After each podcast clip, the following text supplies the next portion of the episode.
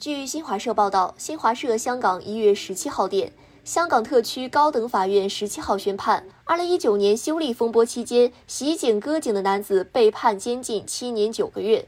该名男子被控企图谋杀和交替的蓄意伤人罪，其早前承认蓄意伤人罪。被告罪行性质非常严重，被袭警员大难不死实属幸运，因此判刑还要体现阻吓力。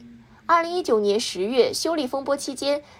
该被告在观塘港铁站外以刀割伤一名警员颈部，意图使其身体受严重伤害。感谢收听羊城晚报广东头条，我是主播佳田。